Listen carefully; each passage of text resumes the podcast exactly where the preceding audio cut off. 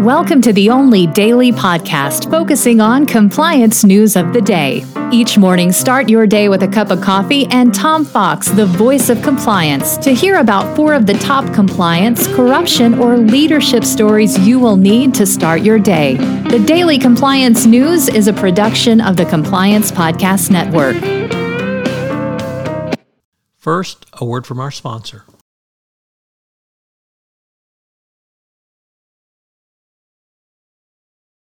The Daily Compliance News for June 24, 2023, the Falsifying Research Edition.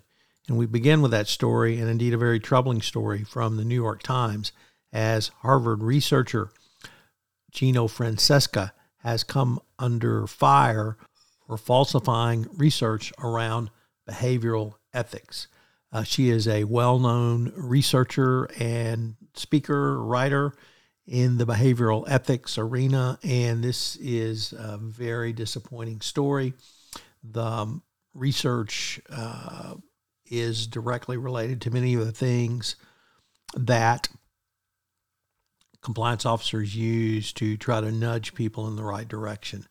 So uh, she is currently on uh, suspension with pay from Harvard while they uh, research this issue, but uh, these these findings are, are very, very troubling and indeed very disappointing.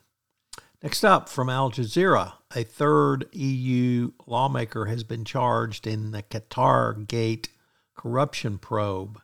Uh, Andrea Cozzolino has been extradited to Belgium in connection with a cash flow influence scandal. The Italian center left um, politician has been charged with public corruption, criminal organization, and money laundering.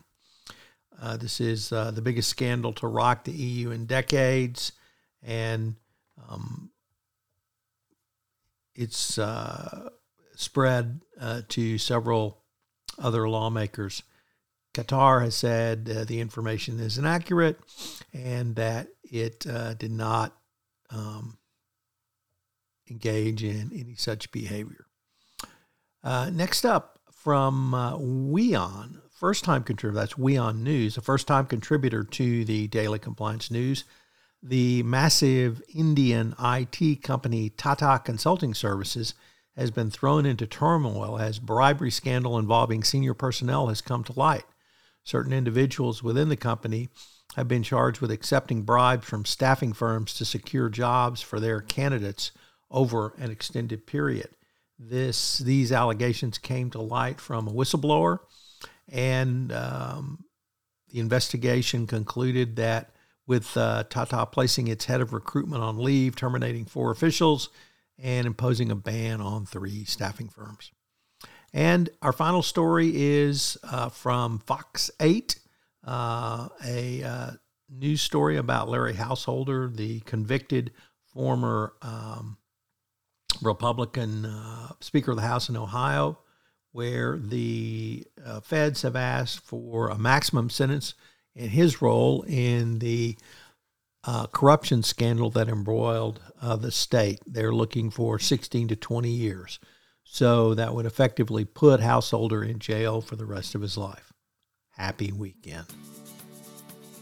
The Daily Compliance News is a production of the Compliance Podcast Network and a proud member of C Suite Radio. Thanks so much for listening. I hope you'll join me again tomorrow.